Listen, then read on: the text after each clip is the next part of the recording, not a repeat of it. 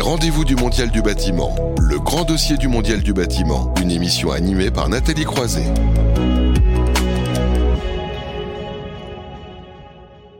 Tous les mois, nous organisons donc dans ces rendez-vous du Mondial du bâtiment un débat autour des thématiques majeures pour l'avenir. On va revenir sur un sujet, on va dire qu'on évoque depuis un petit moment, mais qui est évidemment un sujet important. Comment réussir enfin le changement d'échelle en matière de rénovation des bâtiments? C'est la question euh, qu'on pose ce matin. Euh, qu'est-ce qui bloque et qu'est-ce qu'il faudrait faire aussi? Parce que l'enjeu aussi, c'est d'apporter des solutions. Ils sont quatre en plateau pour en parler. Je vais les laisser se présenter euh, chacun à tour de rôle. Michel Attard, bonjour. Bonjour. Directeur général de Toi et Joie. Donc voilà, quelques mots pour vous présenter à nos auditeurs et téléspectateurs, si je puis dire. Bah, vous l'avez dit, je suis euh, directeur de Toi et Joie et même du groupe Post Habitat qui comprend Toi et Joie et trois filiales en province. Euh, nous gérons à peu près 18 euh, 000 logements et nous construisons entre 300 et 400 logements par an. Voilà, il y a évidemment avec euh, toutes ces constructions, vous comprenez bien les enjeux de la rénovation, ce que vous vivez aussi au quotidien. Vous allez Tout évidemment nous en parler. À vos côtés, Charles Arquin, bonjour. Bonjour. Qui est associé hein, chez Pouget Consultant, responsable pôle rénovation. Ça tombe bien que vous soyez là d'ailleurs. Alors quelques mots supplémentaires pour vous présenter. Euh, effectivement, on charge de la partie rénovation chez Pouget Consultant. On est un bureau d'études énergie et environnement d'une soixantaine de personnes. Et donc, sur la partie rénovation, on accompagne des copropriétés, des organismes HLM, et on réfléchit un peu au sujet de, de de la rénovation pour essayer de justement massifier la question de la rénovation énergétique en France. Alors, troisième invité, euh, Franck Lenuellec, qui lui a eu la chance déjà de venir dans ce studio, un directeur marketing, développement et innovation euh, au sein du 3CA BTP. Allez, vous pouvez à nouveau vous présenter. Bah, très, très rapidement, donc le 3 BTP, c'est euh, l'acteur de, de l'apprentissage dans la construction qui, re- qui regroupe aujourd'hui l'intégralité des centres de formation avec à peu près 85 000 apprentis par an. Voilà, donc vous allez évidemment nous parler de formation, qui est l'un des grands enjeux. Et puis à vos côtés, Simon Davis, bonjour, Bonjour. qui est administrateur de l'Alliance HQE GBC, aussi directeur euh, d'AIA Environnement. Et vous êtes spécialiste, vous aussi, de la rénovation bas carbone, ce qui tombe là encore très bien. Oui, euh, effectivement. Donc, je représente aujourd'hui euh, l'Alliance HQE France GBC. On, ne la présente plus hein, comme la haute qualité environnementale qui accompagne le bâtiment durable depuis des années en France. Et je représente également euh, la société Aya Life Designers qui regroupe des architectes, des ingénieurs. On est à peu près euh, 650, un grand acteur de la paysage de, dans le paysage de la maîtrise d'œuvre euh, en France. Et euh, moi, je représente Aya Environnement, qui est le pôle d'expertise environnementale euh, de ce groupe. Et euh, récemment, euh, on a vraiment pris cette spécialisation dans la rénovation bas carbone dont je vais vous parler dans le cadre d'un projet de recherche que l'on porte depuis maintenant deux ans. Voilà, ça, ça sera sur la partie solution. On va commencer quand même par le constat et je vais faire un premier tour de table avec vous tous parce que je posais la question comment réussir le changement d'échelle? Ça veut dire qu'il y a besoin de, le faire. On le sait, le plan de relance, on en parlait il y a un instant hein, dans la séquence affiche de grandes ambitions en matière de rénovation énergétique et pourtant les chiffres parlent d'eux-mêmes. Alors parfois c'est un peu compliqué de trouver des chiffres. En tout cas, j'en ai trouvé un. C'est le rapport de la mission d'information parlementaire sur la rénovation thermique des bâtiments hein, qui a été rendu en début d'année qui dit qu'à peine 0,2% des travaux sont engagés alors que 94% des logements affichent une étiquette énergétique inférieure à B. Alors comment on peut euh, expliquer euh, ce qu'on vit même si on a senti plan de relance, on va parler de ma prime rénov, enfin on sent qu'il y a, un décollage on va dire. Mais Charles Arquin, je me tourne vers vous en premier pour euh, partir du constat. Alors sur le constat déjà, je crois qu'avant de parler de l'offre et la demande, on a un vrai sujet en France de euh, la capacité qu'on a à mieux connaître et suivre la question de la rénovation. On a très peu de données sur les sujets de, de rénovation, on en a beaucoup sur la partie construction neuve, beaucoup moins sur les sujets rénovation. On a le DPE qui arrive au 1er Mhm. juillet de cette année et qui va nous permettre, je l'espère, de pouvoir remonter beaucoup d'informations. Mais je crois que pour, euh, comment dire, accélérer la filière, faire en sorte que les professionnels aient envie de s'engager dans cette question de rénovation énergétique, le sujet de la data, le sujet de, du retour d'expérience, le sujet de est-ce que on est en ligne ou pas avec les objectifs que la France s'est fixés Mhm. est très important. Et aujourd'hui, malheureusement, on manque de données, données techniques, données sur la qualité des travaux euh, réalisés, données sur la partie coût travaux, combien coûte une rénovation en France et euh, et ce à l'échelle nationale, mais aussi à l'échelle régionale, parce que beaucoup d'initiatives sont portées au régional, et je crois que c'est un, vrai sujet euh, qui pour moi est le sujet euh, prioritaire en amont. Euh, tout ça est en train de s'organiser avec l'Observatoire national de la rénovation, qui est censé nous donner quelques chiffres sur le sujet.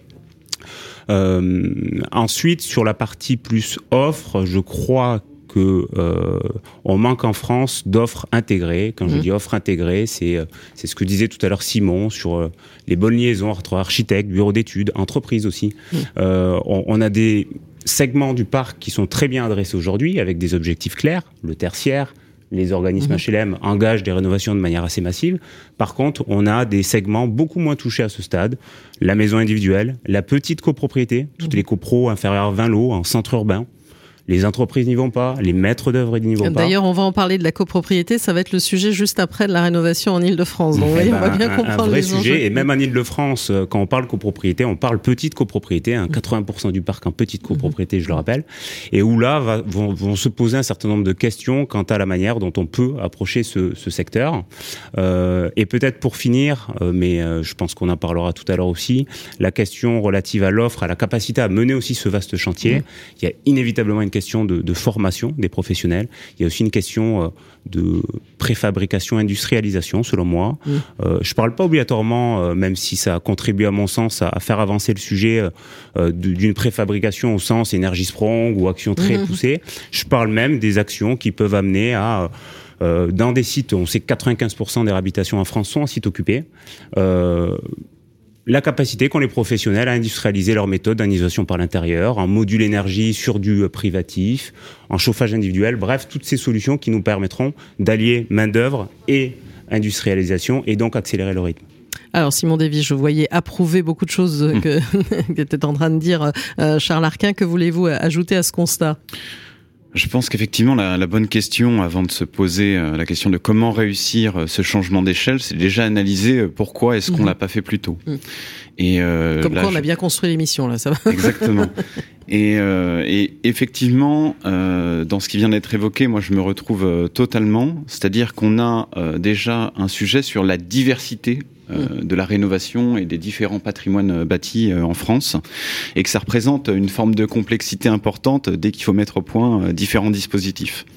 C'est vraiment euh, un enjeu qui a été au cœur là du projet de recherche NZC Rénovation, qui est porté par l'alliance HQE et financé par la fondation Redevco, et qui pose une question simple, c'est quels sont les leviers pour une rénovation vraiment bas carbone? Mm. Une question simple, mais une réponse euh, pas si simple, parce que quand on regarde le paysage de la rénovation, il est très divers, et donc on ne peut pas donner une unique réponse à cette question. C'est pour cela que dans cette étude, euh, on a cherché justement à cartographier les familles euh, de rénovation euh, les plus génériques, celles qui peuvent se dupliquer euh, également à, à plus large échelle. Et ça nous a conduit euh, à identifier euh, sept euh, cas types, quoi, sept, les sept familles, on l'a pas fait exprès, donc ça, ça en fait quand même beaucoup. Parmi ces familles, il y a bien sûr celles que l'on vient d'évoquer, qui sont très connues dans le paysage, que ce soit les, voilà, les grands ensembles de, de logements collectifs, que ce soit le, le parc tertiaire, les, les grands îlots en, en centre de métropole. Mais il y a une partie de ces familles qui font l'objet d'une attention moins soutenue de la part euh, des acteurs et sur lesquelles euh, parfois on est un peu dans, dans un vide euh, juridique aussi et on n'arrive pas à les, à les caractériser. Alors quelques exemples, on a cité effectivement la question du patrimoine ancien euh, dans les cœurs de villes moyennes ou de petites villes qui sont dans des tissus très denses et généralement des petites échelles. Et euh, voilà, aujourd'hui la rénovation c'est aussi bien sûr cette famille-là. On a, situ, on a cité bien sûr la question des pavillons individuels euh, qui est l'un des leviers les plus importants euh, qui, qui soit. Et après on a des familles un petit peu plus at- atypiques euh, auxquelles il faut s'intéresser également, comme par exemple euh, les patrimoines industriels euh, enfrichés dans des endroits en renouvellement, euh, qui vont être euh, des patrimoines qui concentrent aussi un certain nombre de contraintes, notamment pollution de sol, euh, un héritage aussi de quelques enjeux euh, sanitaires certaines fois, et donc où les leviers bas carbone vont forcément être différents. Et un dernier exemple euh, là-dessus, c'est aussi tout ce qui est euh, la question euh, des rez-de-chaussée à activer ou des petites surfaces, des petites rénovations à activer, où là on parle vraiment de, de surfaces qui vont voilà entre 70 et, et 200 mètres carrés, euh, et où il y a énormément de rénovations euh, actuellement.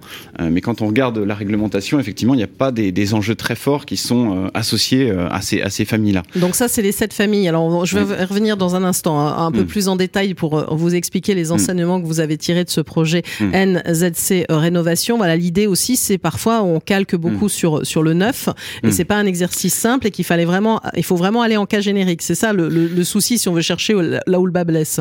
Oui, oui, exactement. C'est-à-dire que euh, on va faire une première mondiale euh, à partir du 1er janvier 2022. C'est qu'on aura enfin une réglementation euh, environnementale qui prend en compte la question du carbone. Mmh.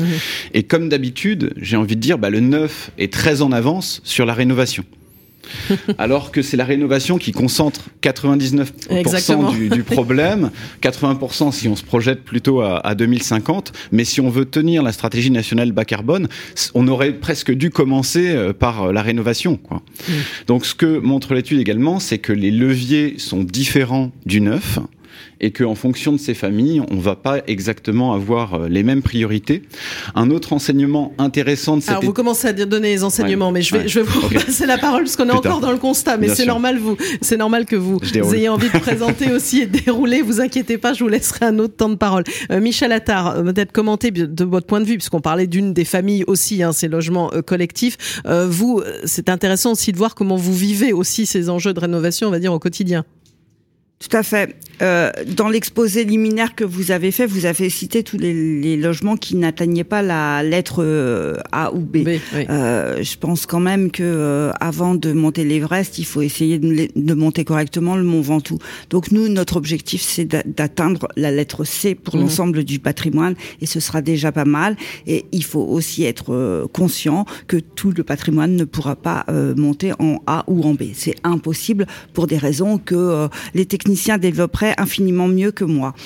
Euh, le mouvement HM n'est pas vraiment en retard. Hein. On a quand même une longueur d'avance. D'ailleurs, dans cette euh, émission, on met régulièrement en avant. On a parlé euh, évidemment d'énergie Sprong, de beaucoup de démarches qui sont faites et pas seulement par votre secteur. Oui. Donc, il n'est pas en retard. on a pris à bras le corps ce qui a été dénommé les passoires thermiques pendant un certain temps, et on est très très engagé dans le mouvement de réhabilitation de notre patrimoine.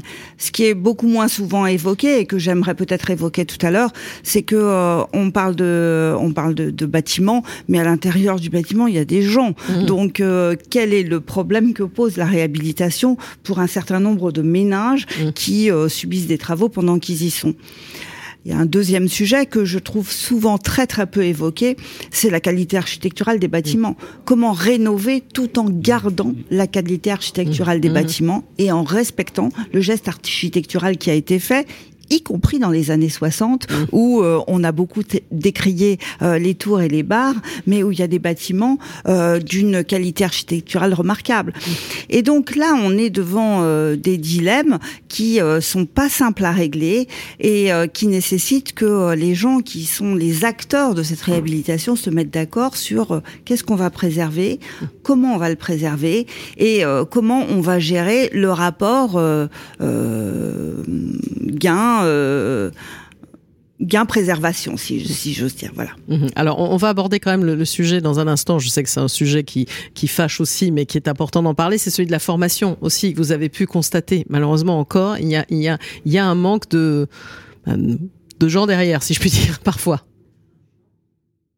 Je, je, dirais euh, que sur la formation, c'est euh, ce qui fait parfois défaut, c'est euh, le, dialogue et la nécessaire formation euh, au dialogue entre mhm. tous les acteurs. Mhm. Et c'est pour ça que euh, moi, je, je, je, suis une fervente défenseur des concours, parce que c'est un moment de dialogue entre les maîtres d'œuvre, les bureaux d'études, euh, les, les, les, les maîtres d'ouvrage et les collectivités locales. Donc le, le, je crois qu'il y a une formation qui serait nécessaire pour qu'on euh, pour qu'on puisse parler le même langage et que euh, les uns entendent euh, les problèmes des autres. Euh, quand j'étais euh, dans un poste précédent, j'ai essayé de faire des euh, formations communes, maîtrise d'ouvrage, maîtrise d'œuvre. Je peux vous assurer que j'ai eu du mal et que les maîtres d'œuvre avaient un peu de mal à se déplacer à ce type de formation. Chacun doit balayer son jardin, mais on a besoin de, de formation commune et on a mm. besoin de parler le même langage et d'appréhender les problèmes euh, que euh, rencontre chacun euh, des, des, parties prenantes d'un projet. Sinon, il y a certainement un problème de formation côté entreprise parce que quand on voit les enfin je m'excuse, mais aujourd'hui on a des, des, des, des, vrais problèmes de qualité de, mmh. des ouvrages et de livraison de nos ouvrages. Euh, on, on, est euh, deux ans après la livraison d'une réhabilitation ou d'une euh, ou d'une construction neuve à faire lever les réserves. On y est deux ans après et on a un mal de chien. Donc un, un bâtiment livré sans réserve, ça n'existe plus. Hein. Mmh. Oui, je sais, à titre personnel, si je, comprends bien les enjeux. Alors, Franck Lenuel, je vais vous évidemment passer la parole, parce qu'on a commencé à parler de formation, oui. euh, nécessité du dialogue, on l'a bien compris. Bon, il y a une montée en compétences, et on le montre aussi hein, dans ces rendez-vous du Mondial du bâtiment, mais il y a un certain temps, il y avait quand même un, une vraie pénurie de talent, on peut pas dire ça autrement. Oui, oui, alors euh, oui, c'est oui pour plein de raisons. euh, c'est oui parce que euh, on, on, est tous conscients, je pense, autour de cette table, qu'il y a eu une désaffection pour les métiers de la construction. Donc très clairement, pendant quelques années, depuis 2000, depuis 80, depuis des années 2000, euh, il y a eu une, lente érosion, plus ou moins lente. Hein, donc euh, les effectifs dans l'apprentissage du BTP ont, décroché de près de 40% euh, pour pour toucher un point bas en 2017. donc on, a bien vu les recrutements qui continuent encore à baisser dans le dans le secteur de la construction, malgré des chiffres qui sont plutôt bons sur 2020, avec une croissance à 3,8%, donc à peu près 253 000 recrutements. Euh, mais euh, on, donc on, voit que la, la, la, courbe s'inverse euh, pour arriver aujourd'hui à euh, reprendre une trajectoire ascendante et répondre aux attentes de la, de la construction. Cependant, et là où je vous rejoins pleinement, c'est que nous avons eu trop eu le, la faiblesse de, de raisonner en, en silo, en métier. C'est-à-dire que euh, il y a le plombier, il y a l'électricien, il y a le maçon, le plaquiste, etc. Et, et donc euh, la rénovation énergétique nécessite une transversalisation de l'approche, une approche globale de la, du bâti, pour être sûr de pouvoir limiter ces, coûts de non-qualité liés, aux réserves et pouvoir aussi eh bien, réfléchir sur l'impact environnemental du bâtiment, sur le bâtiment dans la ville, la ville dans son territoire et donc avoir cet effet de poupée gigogne qui va permettre à un artisan, à un professionnel de la construction eh bien, de pouvoir euh, penser la rénovation en fonction de l'environnement et en fonction des, des sept piliers que vous évoquez. Il y a aussi le fait peut-être, on est allé parfois très vite, on a mis en place par exemple la réglementation la, la, RGE et finalement c'est là qu'on a vu que il y avait euh, les entreprises elles étaient pas d'abord il fallait pouvoir les former trouver quelqu'un pour les former avoir le temps aussi. Donc finalement parfois la réglementation euh, bah, n'aide pas toujours totalement. Enfin si elle aide parce qu'elle met en avant euh, certains points mais parfois il faut suivre derrière et ça a été le cas quoi. Oui oui il faut suivre derrière. Donc après c'est vrai que là si on, si on, reprend les chiffres il y a eu pratiquement 6 millions d'heures mmh. de, de, de, formation continue donc des professionnels de, de la construction avec sur, sur des métiers qui sont étroitement liés à la rénovation énergétique, puisqu'on va trouver les maçons, le gros œuvre, mais aussi l'électricité et, le chauffage, euh, les chauffagistes. Donc euh, la, la, réglementation est un élément fort, est un élément fort pour arriver à faire évoluer les compétences et faire évoluer aussi euh, la qualité euh, de, maîtrise d'ouvrage euh, de, de, la rénovation notamment. Alors on a posé le constat, même si on a commencé à parler de certaines solutions, évidemment de certains leviers. Alors maintenant, voilà, comment on peut faire pour changer d'échelle puisque c'est aussi euh, l'objet de, ces échanges. Euh, Charles Arquin, vous, vous, vous prenez, si je puis dire, une forme de BBC par étape, c'est ça? Alors oui, euh, ce, qu'on pense aujourd'hui, c'est que euh, en France, beaucoup de rénovations euh, sont aujourd'hui menées. Quand on regarde les chiffres, on a quand même un volume de, de rénovation relativement important. Maintenant, ces rénovations sont pas obligatoirement toujours qualitative mmh. et on croit que euh, s'appuyer sur ce socle de, de rénovation aujourd'hui et, et, les amener vers un socle un peu plus qualitatif serait une bonne chose et permettrait justement de, de massifier. On croit évidemment avant tout à cette fameuse offre globale et la capacité qu'auront les, les artisans et les, euh, et les maîtres d'œuvre à aller viser des niveaux performants. On pense aussi que bah, finalement viser l'Everest, c'est peut-être un peu parfois plus simple si on le vise en plusieurs étapes. Et, et, et donc du coup, ça pose Faut vraiment la question. de s'essouffler en cours de route, c'est ça Exactement. Et du coup, ça pose vraiment la question de, oui. de, de comment on peut justement réfléchir ce parcours dans des bonnes conditions. Et pour réfléchir ce parcours, il y a l'intelligence humaine, il y a aussi le numérique, essentiellement. -hmm. On parle de carnet numérique, on parle d'outillage qui permettent justement d'inscrire l'organisme HLM, le ménage, dans cette idée de parcours qui amène à un certain niveau in fine. Euh, je, je, crois que ce point est, est, est, vraiment important. Après, je ne peux que rejoindre la question de la, la rénovation désirable hein, et la, mmh. la capacité qu'on aura à amener les, locataires, les propriétaires à engager ces rénovations, pas que pour des économies d'énergie. On sait que c'est pas le, sujet principal, euh, mais aussi la rendre désirable et lisible pour les entreprises en donnant, on va dire, un cap parce mhm. que je pense que c'est ce qui manque. On parlait de la formation. Je pense qu'il y a un certain nombre d'entreprises qui vont pas sur ces sujets de rénovation. Alors peut-être plus avec les organismes HLM parce que le milieu est structuré et, organisé.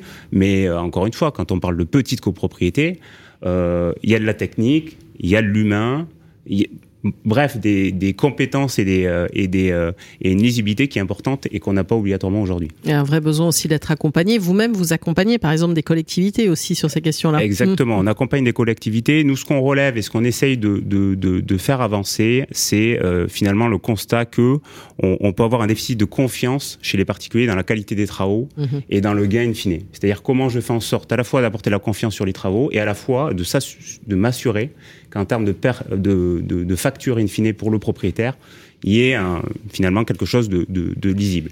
Et, du coup, dans ce cadre, on travaille beaucoup ces sujets à l'échelle européenne, hein, avec, euh, avec des, finalement des groupements euh, techniques, assurantiels, sociologues, financiers, de manière à voir comment finalement à poser euh, aux rénovations en France un cadre de conformité, c'est comme ça qu'on l'appelle aujourd'hui, qui permettrait à la fois de garantir d'une certaine manière une bonne rénovation, en termes de santé, en termes d'énergie, en termes de patrimoine, et euh, du coup pouvoir lui associer potentiellement également le sujet des investissements verts, parce que si on veut aussi amener de la rénovation en France, se posera la question du financement de cette rénovation, et donc la manière dont on peut aussi accrocher à des cadres de référence des investissements euh, et des investisseurs qui sont en mesure de la financer. Oui, parce que ici on en parlait aussi. Parfois, voilà, il y a un accompagnement, il y a beaucoup d'aide aussi hein, de la part de l'État. On peut pas dire le contraire, mais parfois il y aurait peut-être besoin d'un levier supplémentaire parce que finalement, bah, les collectivités, elles n'ont pas les moyens. Zombro, elles peuvent être financées à 50%, mais les 50% restants, elles les ont pas nécessairement. Euh,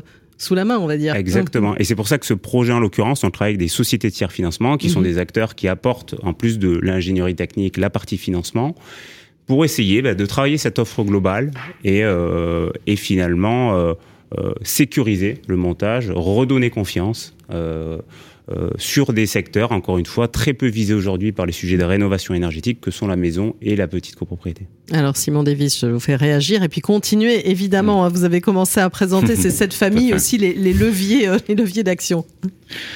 Oui, alors je voudrais réagir un peu à ce qui a été dit euh, avant sur à la fois le, manque de formation et à la fois peut-être euh, un profond euh, changement de cap aussi culturel de nos différentes professions, que ce soit dans le domaine de l'ingénierie, des opérateurs, des constructeurs. C'est l'idée véritablement de réenchanter la question de la rénovation. moi, si je me replonge 15 ans en arrière, c'est vrai qu'en école d'ingénieur, et en école d'architecte, euh, la rénovation était juste absente mmh. en fait de l'enseignement. Elle était peut-être traitée juste dans des masters spécialisés ou de manière assez anecdotique. Et aujourd'hui, on peut quand même noter quelques signaux faibles intéressants, notamment le fait que le dernier Prisker Price euh, voilà, prône la rénovation, euh, de même pour euh, l'équerre d'argent, et qui est cette culture de ne plus détruire et, et de rénover qui s'installe euh, vraiment dans, dans, les mentalités. Euh, donc il faut effectivement développer cette, cette culture-là. Oui, ça c'est intéressant parce qu'on on parle beaucoup mmh. de bâti, de bâtir, de faire des mmh. nouveaux quartiers, des choses comme ça, mais les gens commencent à réfléchir en disant on a de l'existant quand même, c'est peut-être déjà bien de s'appuyer sur l'existant plutôt que de d'étendre, d'étendre toujours plus. Hein. Mais mmh. tout à fait, on, on, a des paradoxes parfois, et je citerai euh, aucune ville particulière, mais d'avoir des, des écoquartiers euh, faits avec des écomatériaux, etc., mais qui reposent sur à l'origine une destruction de patrimoine bâti, mais en fait qui mmh. constitue un patrimoine environnemental en termes de ressources euh, assez formidable. Euh, J'en viens un peu plus à mon sujet, et c'est vrai qu'on a évoqué tout à l'heure le fait qu'on ne devait pas euh, se baser uniquement sur le mono-indicateur euh, énergie. On a parlé aussi de l'aspect usage hein, et de l'aspect des externalités positives aussi que pouvait entraîner euh, la rénovation. moi, je voudrais vous parler un petit peu de l'indicateur carbone qui est mhm. aujourd'hui plutôt absent quand même du paysage de, de, de la rénovation, même s'il découle indirectement des réductions de consommation énergétique que, que l'on fait. Euh, C'était justement l'objet de, de, ce programme euh, de recherche euh, pour savoir si justement euh, performance énergétique et rénovation bas carbone étaient euh, coulées de source, allaient de soi. Est-ce qu'une rénovation énergétique est forcément bas carbone? Et je peux dire aujourd'hui que la réponse est non en fait. Mm. C'est-à-dire que euh, si on ne traite pas la question euh, du carbone que quand on rénove, en fait, on, pourrait ne pas respecter euh, la, stratégie nationale bas carbone et les accords de, Paris. Mhm. Je m'explique de façon, j'espère, le plus pédagogique possible. Mais quand on rénove, on va faire venir des, nouveaux matériaux. Mhm. Hein, on va essayer de préserver bien sûr le plus possible l'existant, mais on va faire venir de nouveaux matériaux. Ces matériaux, ils ont une empreinte carbone. Donc quand on fait une rénovation, on contracte au début du projet une forme de dette carbone. Et cette dette carbone, elle va s'effacer au fur et à mesure des années avec les réductions énergétiques que l'on a réalisées, qui euh, derrière vont réaliser des économies carbone. Eh bien, la bonne question à se poser, c'est quel est le temps de retour d'investissement carbone de mon projet de rénovation? Mmh. Et est-ce que ce temps est suffisamment long ou pas? Eh bien aujourd'hui, dans les résultats là que l'on montre, on montre qu'avec la réglementation actuelle, en appliquant vraiment euh, les seuils tels qu'ils sont définis actuellement, on peut, on a des temps de retour carbone moyens là sur les six familles de l'ordre de 30 ans, et ils vont même jusqu'à au-delà de 50 ans. Euh, si on ne fait, enfin voilà, si on est vraiment sur de la rénovation euh, très lourde. Le problème, c'est qu'on peut pas attendre 30 ans avant d'avoir une, une, diminution effective de nos émissions carbone. Donc on, se doit véritablement de regarder cet indicateur carbone-là. Et bien sûr, la question des éco-matériaux, on ne peut pas en faire euh, l'économie. La question aussi de la circularité, du réemploi, on ne peut pas en faire l'économie quand on adresse la question de, de la rénovation. Alors, on se dira que c'est une complexité euh, supplémentaire et effectivement, il faut aussi mesurer l'ambition. Euh, après, à travers des dispositifs finalement assez simples, euh, on, on, montre aussi par le projet qu'on est capable d'optimiser avec un coût maîtrisé pour amener ce temps de retour carbone à inférieur à 10 ans inférieur à 10 ans plutôt pour euh, du logement et inférieur à 20 ans plutôt pour du tertiaire où là généralement on amène un petit peu plus de, matériaux. Donc voilà un enjeu euh, à, porter euh, sur, sur les projets dont on ne peut pas faire l'économie. Ah, donc c'est important à, souligner, sachant que le carbone est justement arrivé dans la euh, RE 2020. Donc là, on est sur mmh. du neuf, mais que aussi cette problématique, vous l'avez bien expliqué, la rénovation est, est majeure. Euh, Michel Attin, vous voulez commenter, puis aussi parler, ne pas oublier hein, dans tout ça, parce que là, comme vous dites, on parle beaucoup aussi de technique, etc. Les humains aussi, ceux qui habitent aussi. Vous voulez évidemment les en parler. Bien sûr. Par quoi sommes-nous guidés comme euh, quand nous faisons de la réhabilitation ou plus rarement de la rénovation? Euh, par euh, la facture énergétique mmh. et par la requalification d'un euh, bâtiment. Surtout qu'on l'avance en ce moment, les sujets de facture énergétique. C'est très très difficile, mmh. même s'il y a une attente forte des locataires de, la, de notre part pour réhabiliter leur patrimoine. C'est très très difficile de leur expliquer que ils vont faire des économies parce que en fait eux ne raisonnent qu'en euros et pas du tout en kilowatts. Et euh, quand on compare avant et après la réhabilitation, compte tenu de l'évolution du prix de l'énergie, j'ai pas besoin de vous faire de dessin en ce moment, ils ne voient aucune différence et ils disent ça augmente quand même. Euh, les faire raisonner en, en kilowatts, c'est un peu plus compliqué. Et euh, objectivement, euh, leur facture, en tout cas le bas de quittance, ne diminue pas. Néanmoins, ils ont une attente par rapport à la requalification euh, de leur euh, logement et par rapport aux défauts. Nous, on est actuellement en train de rénover une, environ 1000 logements dans Paris qui résultent euh, d'un d'un plan ambitieux de, de, de, construction dans le cadre d'un pan dans les années 1990. On rénove des bâtiments qui ont 30 ans avec des réhabilitations mmh. lourdes mmh. qui sont qui évoluent entre 40 et 60 000 euros par logement. Et donc, les, les gens, les locataires demandent qu'on résolve les pathologies. Les pathologies de froid, euh, de parois foiles, c'était l'époque euh, bénie euh, des pavés de verre. Hein. Donc, les, les, les parois froides, et puis les problèmes acoustiques je dois dire que en matière de recherche et développement, je suis beaucoup moins spécialiste que les gens qui sont autour de la table, mais j'ai l'impression qu'on en est au degré zéro de la recherche sur la, la rénovation acoustique. Or, ce qui euh, pose problème dans les logements sociaux aujourd'hui, c'est euh, les voisins, le fait qu'on entend tout pour mmh. une certaine euh, catégorie, et la réhabilitation. Non seulement ne résout rien, mais aggrave les choses. À partir du moment où la boîte est bien isolée extérieurement, on entend encore plus les bruits intérieurs. Mmh. Et donc les gens disent, eh ben écoutez, vous avez réhabilité, mais nous, on, ouais, certes, on a moins froid, mais on entend encore plus, les bruits. Mm. Et de toute façon, la pathologie acoustique n'existe pas. Pour travailler euh, à toi et Jean, on travaille beaucoup sur euh, des logements pour musiciens, mais en neuf, Mhm. avec euh, des acousticiens, etc., etc. Euh, on on- on s'aperçoit aujourd'hui que euh, l'acoustique dans la réhabilitation, elle est complètement négligée. Euh, la deuxième chose, c'est de faire de la réhabilitation en milieu occupé Oui, aussi. et expliquer aux gens, comme nous le faisons, faire des travaux sans bruit et sans poussière, on ne sait pas le faire, c'est quand même aller parfois se faire lyncher. Mm. C'est-à-dire que les gens, il faut quand même qu'on leur explique, nos locataires, qu'il y aura du bruit et de la poussière. Et, euh, et c'est quand même très très difficile à vivre quand c'est votre lieu de vie, quand vous êtes retraité, et, euh, parce qu'il y a une partie des locataires HLM qui, qui sont désormais euh, retraités et qu'on vit toute la journée à la maison et qu'on entend des marteaux-piqueurs, des, euh, des Mhm. perceuses, etc. C'est vraiment un handicap qui génère, alors qu'on devrait générer une satisfaction, qui génère de l'insatisfaction. Mhm. Et c'est très très euh, difficile à gérer euh, pour nous. Voilà les, les, les, les écueils auxquels on est confronté.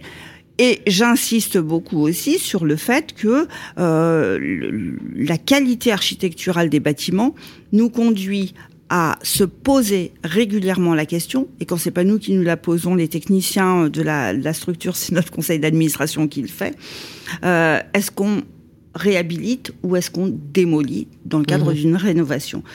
Parce qu'un certain nombre de bâtiments qui n'ont aucune qualité architecturale, qui sont euh, sur lesquels on va engager 60 000 euros par logement euh, et où on n'aura résolu aucun problème acoustique, Mm. où on n'aura résolu aucun problème euh, euh, de, de, de, de taille des sanitaires, etc., qui aujourd'hui euh, ne, ne sont plus euh, ne sont plus pertinents vu les modes de vie et l'évolution des modes de vie. On se pose la question de la démolition. Mais vous connaissez comme moi la crise du logement en Ile-de-France. Mhm. Démolition nécessite de reloger les gens au moins pendant le temps des travaux, quitte à les réintégrer après. Et la crise du logement et le manque de logement nous empêchent de, euh, de, de mener à terme ce type de réflexion. C'est bien que moi, je me demande parfois si, si je fais bien quand j'engage une réhabilitation lourde à 60 000 euros par logement. Ah, c'est important et c'est euh, important de le, de le souligner. Alors, je sais que la question de la santé que vous avez évoquée euh, tient à cœur de Simon Davis, mais je voudrais quand même faire réagir Franck Le Nuellec. Il nous reste une grosse dizaine de minutes. Donc, vous voyez comme quoi, finalement, hein, des sujets Ça va comme ça, il faut prendre le temps de, aussi d'en parler. Peut-être à ce qui a été dit et puis montrer des signes. On a parlé évidemment hein, du, du manque de talent, mais que là, on- c'est en train de changer aussi. Hein Oui, oui, alors tout à fait. C'est un élément, alors, pour, pour rebondir sur ce que vous évoquiez, euh, ce qui favorise aussi la rénovation énergétique, c'est le bien-être. Mm. Parce que le retour sur investissement comme ça en, en euros n'est plus suffisant. C'est que je rénove, d'accord, je, je le vois ou pas sur ma facture avec la hausse des matières premières, mais c'est surtout c'est je rénove pour me sentir mieux. Et ça, c'est- aussi, un, un- on va dire, une plus-value qui n'est pas mesurable en euros, mais qui est mesurable sur l'état de santé. Vous parlez de la- de l'acoustique, ça c'est un sujet, mais il y a, il y a- il y a d'autres éléments. Et donc pour ça, euh, l'artisan, le professionnel de la rénovation doit prendre en compte ces éléments-là. Nous ne sommes plus simplement sur je pose un appareillage euh, pompe à chaleur ou autre qui va répondre à un besoin qui va être su- sur des sur des métriques euh, pures et dures de rénovation énergétique, mais je dois prendre en compte l'évolution du bâtiment, l'évolution des usages du bâtiment et tout au long de sa vie. Si, si- si on est sur un ROI de, de 50 ans, de 30 ou 50 ans, ça va nécessiter quand même une projection. Et donc pour ce faire, nous, euh, dans, dans- au niveau de la formation, eh bien, nous engageons des expérimentations, notamment sur l'économie circulaire, pour que le réemploi soit partie prenante de la rénovation. Euh, vous parliez du bilan Oui, parce que ça, le réemploi, on en parle beaucoup, mais autant dire concrètement qu'on en est très, très, très, très loin. Et- et-. Exactement. Et donc là, nous engageons avec des organismes de formation des, euh, de la création d'open badge. Alors c'est- très technique, mais ce sont des formations spécifiques sur la rénovation énergétique, sur la prise en compte des éléments de l'économie circulaire, pour, on va dire, travailler sur le local, travailler sur le territoire et faire en sorte que les apprentis. Alors ça, c'est un élément de notre étude qui, vient va- paraître au mois d'octobre. 8, apprentis sur 10 veulent être acteurs de la transformation écologique, de la transition écologique dans le secteur de la construction. Et aujourd'hui, les jeunes choisissent massivement euh, la construction parce que parce qu'ils veulent s'inscrire dans un, un- une Ils construction plus du durable. sens. Donner, du sens. Donc c'est la quête de sens. Et donc nous nous travaillons aujourd'hui sur une évolution des parcours de formation pour que ces jeunes qui veulent être acteurs de demain, eh bien puissent l'être et, et- et puissent aussi. Alors ça c'est un, un autre élément. Je, vais très vite.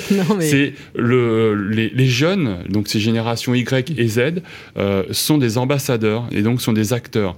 Le, le chemin d'apprentissage n'est plus simplement du maître d'apprentissage ou de l'organisme de formation vers le jeune, mais le jeune devient aussi un, sachant par rapport aux nouvelles façons de travailler et à la transversalité. Et alors aussi, vous parlez, il euh, faut juste l'évoquer, parce qu'il y a un besoin de main-d'œuvre. Il peut y avoir des formations courtes, il y a parfois aussi des reconversions, on en parle souvent. Enfin, on peut voir arriver aussi sur le marché euh, euh, des, des, des, nouveaux. oui, alors, bah, de, un chiffre très, très précis. Sur les six derniers mois, pour, on va dire, contrer l'effet de la crise Covid, nous avons lancé une opération pour capter des jeunes apprentis, des candidats pour les organismes de formation. ce qui nous amène aujourd'hui à être quasiment à plus 15% au niveau des recrutements sur la, dans la construction. Mais dans ces 15 000 candidats qui ont été fléchés vers l'apprentissage, quasiment 25%, 20 à 25% sont issus d'autres secteurs d'activité. Mmh. Donc nous ne sommes pas sur des jeunes mm. de, 20 à 24 ans, mais sur des personnes qui sont en mobilité, qui ont bien souvent un bac plus 4, bac plus 5, et qui souhaitent revenir sur des métiers qui ont du sens, et, donc les métiers de la construction. donc c'est important à souligner, c'est un signe encourageant aussi pour euh, ces besoins qu'on a en, rénovation. Alors je vais faire un, ultime tour de table, on va dire un peu aussi, ça peut être aussi en guise de conclusion, mais vraiment un mot important, parce que pour vous, vous l'avez dit, la question de la santé aussi, euh, Simon Davis, c'est majeur, on l'a vu, euh, acoustique, c'est bien d'être, mais il y a les problématiques de logements aussi, malheureusement, parfois qui sont mal isolés. Enfin, il y a quand même 5 millions de personnes qui sont concernées par le mal logement aussi déjà.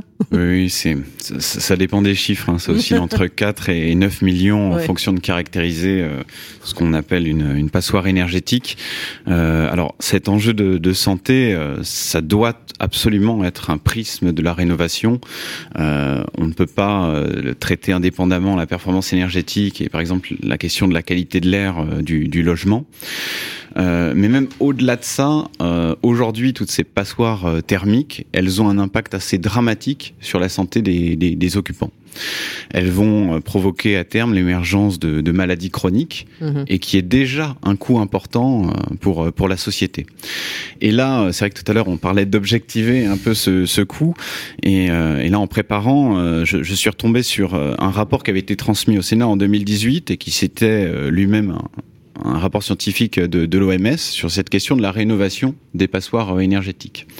Et ils estimaient que sur un euro investi dans la rénovation euh, d'une passoire euh, thermique, on avait déjà 42 centimes d'euros qui étaient remboursés par les économies de santé pour les occupants. Mm. Alors bien sûr, c'est remboursé, comme on le disait tout à l'heure, à condition que cette rénovation, elle soit conduite euh, en réglant euh, ces, enjeux acoustiques, ces enjeux de qualité de l'air, et, et que euh, on puisse le faire. C'est difficile de se projeter sur ces chiffres-là, se mm. dire voilà finalement 20 ans après, il ne mm. déclenche pas une maladie, il n'y a pas un problème, c'est toujours la même chose, mais c'est compliqué à mesurer. Effectivement, c'est pas peut-être pas demain qu'on va payer sa rénovation énergétique avec sa carte vitale, mais peut-être ça, ça attire notre attention sur le fait que de fonctionner en silo avec la construction d'un côté, la rénovation de l'autre et, et, la santé de l'autre, euh, peut-être que voilà, il y a peut-être des, des, vases communicants à inventer euh, parce qu'aujourd'hui c'est quand même une urgence sanitaire euh, à, à, adresser. Aussi, euh, pour, pour, pour faire cela, il y a aussi cette question des externalités positives à l'échelle urbaine qu'entraîne une rénovation et qui est sans doute à considérer dans l'équation. Une rénovation en centre-ville, dans une ville moyenne, c'est aussi un moyen de revitaliser un quartier, euh, de maintenir des commerces, de limiter donc les déplacements euh, des gens pour euh, qu'ils aillent faire leurs courses euh, loin. Donc il y a aussi toutes ces externalités-là à aux échelles urbaines qui doivent rentrer en ligne de compte dans, dans cette balance et pas que juste l'énergie, que juste le carbone. Et, il y avait je vous laisse terminer en 30 secondes pour passer la parole à Tout à fait, je suis un peu long, je Non, mais je sais, c'est un sujet qui me passionne, évidemment. Il y, a une proposition intéressante qui était, qui était faite tout à l'heure, c'est le fait aussi d'associer des, des, sociologues. Mm. Euh, parce que euh, finalement, aujourd'hui, le, le, verrou pour massifier la rénovation, il n'est pas tellement euh, technique, euh, je dirais qu'il est avant tout euh, sociologique. Mmh. Certains pays comme la Grande-Bretagne ont mis au point le Green Deal, qui était une rénovation grosso modo à 0 euros. Et même à 0 euros, bah, ça, ça, fait un peu un four cette ce dispositif parce que on s'est pas posé la question du parcours de l'individu dans la rénovation et de tout ce qui a été évoqué euh, avant. Voilà. Je vous en prie. Alors, Charles Arquin, pour reprendre ce qui a été dit et faire une forme de conclusion, on va dire, à cette question quand même qui est assez vaste pour euh, réussir le changement d'échelle. Complètement. Alors, je, je, rebondis sur le parcours euh, où mm. je signe et contre-signe sur cette idée de euh, amener le ménage à, à, vraiment désirer cette rénovation, le rassurer sur la sur la qualité et l'investissement qui mène aussi. Euh, et le, euh, le réussir en fonction des publics cibles, ce qui nécessite des études sociologiques aussi, à mieux cibler les points clés qui feront que le ménage aura envie de s'engager dans cette rénovation. Et après sur l'offre, parce que je pense que pour réussir le chantier, il faudra aussi l'offre et la filière euh, organisée sur ces questions.